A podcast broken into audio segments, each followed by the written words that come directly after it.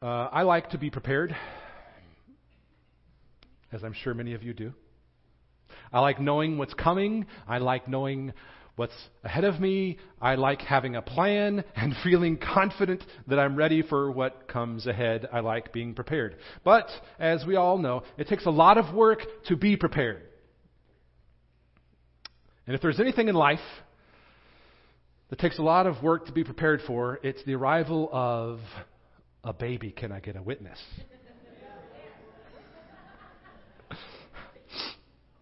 Um, it's a lot of work to prepare for the arrival of a baby, especially when you're preparing for the arrival of your first child. There's so much that goes into preparing for your first child. Uh, if you've never done this before, prepare to go a little bit mental when you prepare for your first child. You, you, you do all manner of things you wouldn't normally do to prepare for anything else on the planet. There's so much that goes on. You got to make sure that your house is big enough and clean enough and, well, maybe pretty enough even. Because as we all know, newborns are very, uh, very persnickety about good design, apparently. Sticklers for good design or at least all your Pinterest friends and Instagram friends are uh, sticklers for design. So you clean and you scrub and you paint. Some of us take down walls. Some of us put up new walls. We go through the house and throw out all this old, needless stuff we don't think we'll need. And then we go out and we buy, we buy all manner of brand new stuff that we are sure that we're going to need new cups and plates and passies and blankets and clothes and toys and chairs and a bed. And then you buy portable versions of all of those cups and plates, beds, etc. It's a lot of work preparing for a child. And honestly, it can drive you a little bit crazy. Uh, you may even find yourself doing weird things that you thought no respectable male would ever do, like setting up a Pinterest board that's called uh, Baby Room Ideas. Any other guys out there? No? Party of one right here. Preparing for your first child can drive you a little bit crazy. And we haven't even talked about the hospital experience.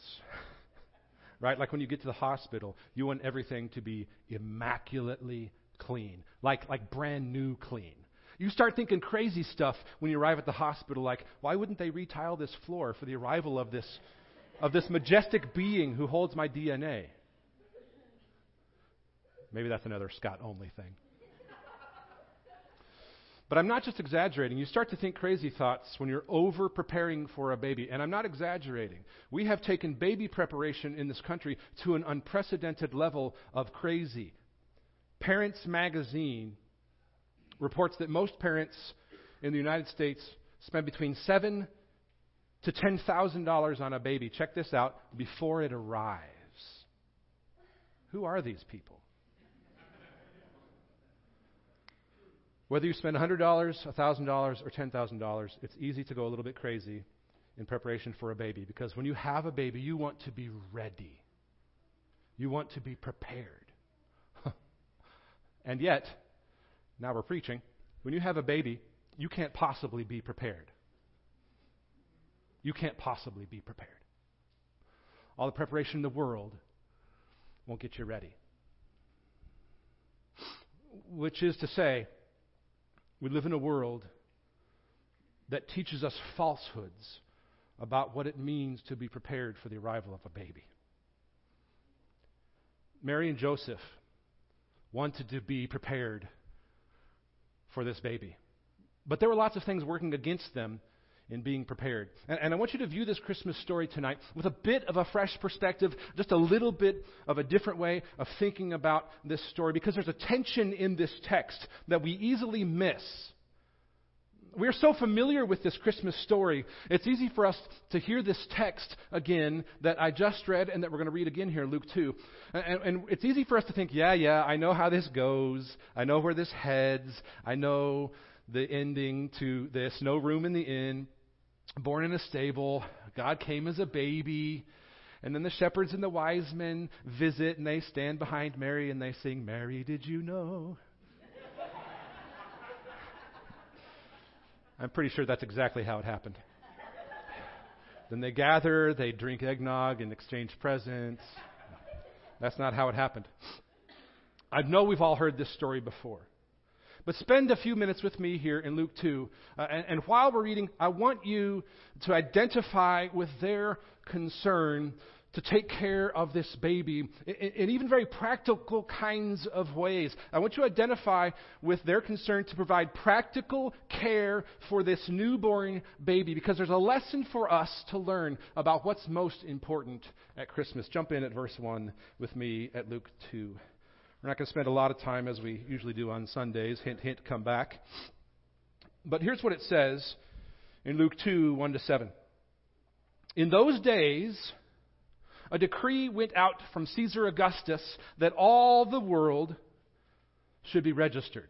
Now, this was a typical census, C E N S U S, account of all the people. This was a typical census that helped the Roman government know a couple things. Number one, how many to enlist in the government's military. And then, secondly, how they should tax their people, which was a lot.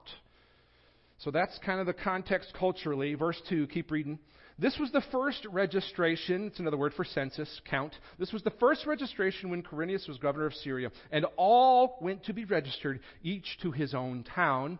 And Joseph also went up from Galilee, from the town of Nazareth to Judea, to the city of David, which is called Bethlehem, because he was of the house and lineage of David.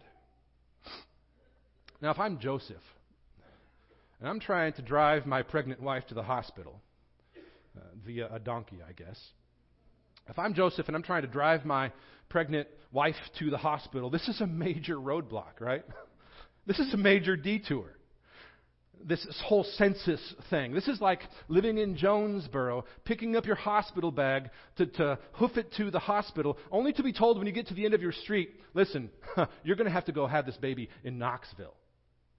That's about the distance that they had to cover here. It's about the same distance. Mary and Joseph had to travel on foot 90 miles while pregnant. Luke is cluing us in here in the text into the roadblocks that they were experiencing on the way to having this child. Just look at verse 5. It says Joseph was traveling from Nazareth to Bethlehem to be registered with Mary it says, his betrothed, his engaged, who was with child. Verse 5 here is a summary of the complications they were facing here. Not only did they have to register for this census, but Joseph and Mary are engaged and they're pregnant, which in Jewish culture was a big time no no. So much so that Joseph had been considering ways to sort of quietly divorce Mary off to the side uh, so as to not bring any more shame on their families or their households. And not only that, but look at verse 6. While they were there, the time came for her to give birth. if I'm Joseph, I'm like, really? The baby's here now? Like while, while we're in Bethlehem? So, verse 7 She gave birth to her firstborn son and wrapped him in swaddling cloths. This is like receiving blankets uh, that were wrapped around a baby uh, to keep it warm and to give it a sense of, of security uh, and warmth. It was a sense that this baby is going to be taken care of. That's what swaddling cloths are for. According to Luke here, this baby wrap, this swaddling cloth thing here is the only thing in their hospital bag. Think about that. It's the only thing they took with them. So it says she, she gave birth to her firstborn son, wrapped him in swaddling cloths, and then verse 7 says, and laid him in a manger, a feeding trough for animals, because there was no place for them in the inn.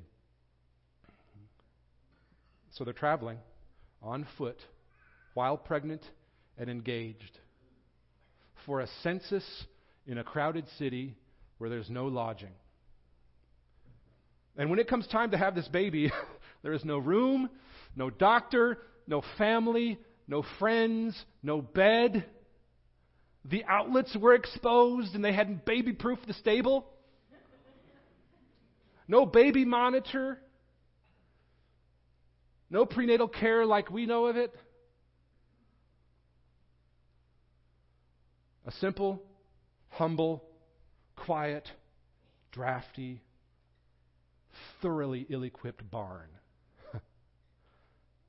On that first night, there was just Mary, Joseph, Jesus, and blankets. Friends, apparently God doesn't prepare for a baby quite the same way we do. It doesn't require passes and formula. All it requires in God's economy is the tender love of a mom and a dad whose hearts are ready to care for this baby. The most practical thing was the most fundamentally important thing to raise this baby. Love is what was required to prepare for this baby. You see, friends, ultimately, love is what makes this baby grow. And this isn't just warm, fuzzy theory on Christmas Eve. Check this out. Brain science has begun to show that during pregnancy, before the baby even arrives, the parts of a mother's brain that are associated with perceiving the feelings and the perspectives of others change in size and structure. Which is to say that God has hardwired moms to respond to the needs of their baby. Just, just think about this for a second with me here. Of all the living beings on the planet, a human baby is the most helpless. A baby is, is virtually immobile. It can't move, it can't speak, it can't feed itself. It's basically entirely limited in its ability to act with purpose. This baby's very survival is 100% dependent upon another human being to care for it. If a baby is not cared for in practical terms by the love and nurture and tender care of a mom or a dad, this baby will die. Which is why I say that love is what is required to prepare for a baby. Love is what makes this little baby grow. And, and Joseph and Mary were prepared in the most important way. Their hearts were ready to care for this child. Just think about this for a second. Infinite, holy, perfect Creator God of the universe established His kingdom the birth of a baby that is so helpless and weak. That is so helpless and weak. That requires the love of a mother and a father for his survival and growth. The arrival of the Messiah as a baby means that the kingdom of God came as a sneak attack. Nobody saw the kingdom of God coming with this kind of weakness and humility. The kind of weakness and humility that just requires love from the heart of God to care for this baby. Tonight, friends, tonight, friends, the kingdom of God coming into your heart requires the same simple readiness exhibited by Mary and Joseph over 2,000 years ago. Romans 10, 9, and 10 say that if you confess with your mouth that Jesus is Lord and believe in your heart that God raised him from the dead, you will be saved. Verse 10 says, For with the heart one believes. With the heart one believes and is justified, is, is counted as righteous before God. And with the mouth one confesses and is saved. The question for you, for me, for us tonight, this Christmas, is are you ready to receive this baby? Do you love this baby? Let's pray, friends.